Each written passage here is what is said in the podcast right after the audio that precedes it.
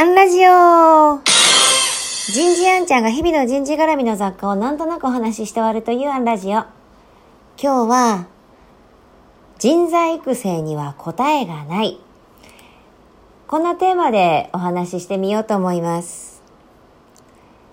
今から2000年以上前に、この世に出ることになった論語という有名な話があります。人材育成にも不益流行ありますが、一番の不益は、この論語の中の孔子のこの一言に尽きると思うんです。先進という、えー、章の11の21の話の中より、死曰く、急や退く、ゆえにこれを進む。ゆうや人をかぬ。ゆえにこれを退く。要は、ここに登場する孔子の二人の弟子たちに対する指導なんです。旧と優という弟子がいるんですが、まあちょっと私なりに意訳してみるとですね、まず Q が師匠の講師に尋ねたんです。師匠は何かを聞けばすぐ実行しなさいと指導してくれた。今私はこういうことを聞いてまいった。すぐ実行していいでしょうかすると講師は、うん、すぐ実行しなさいとおっしゃった。一方、今度は U が同じように死に問うた。師匠、師匠は何かを聞けばすぐ実行しなさいとご指導くださった。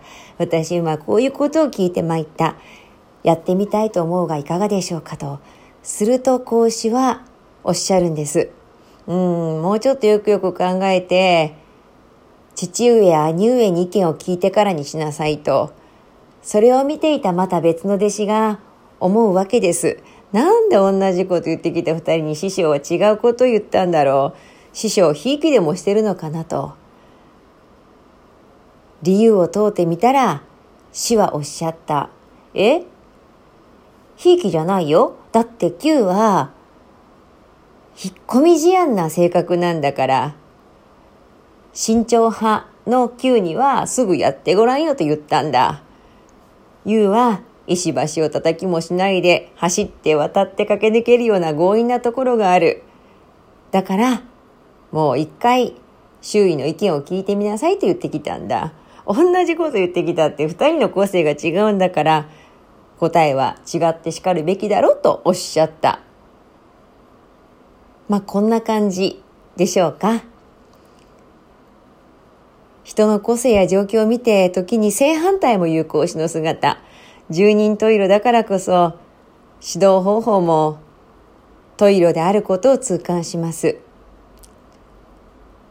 人を見て法時計という話もありますが、育成には相手それぞれの個性の把握が不可欠だという普遍。人材育成の学びって案外、古典を読むといいかもしれないですね。今日はここまで。次回もお楽しみに。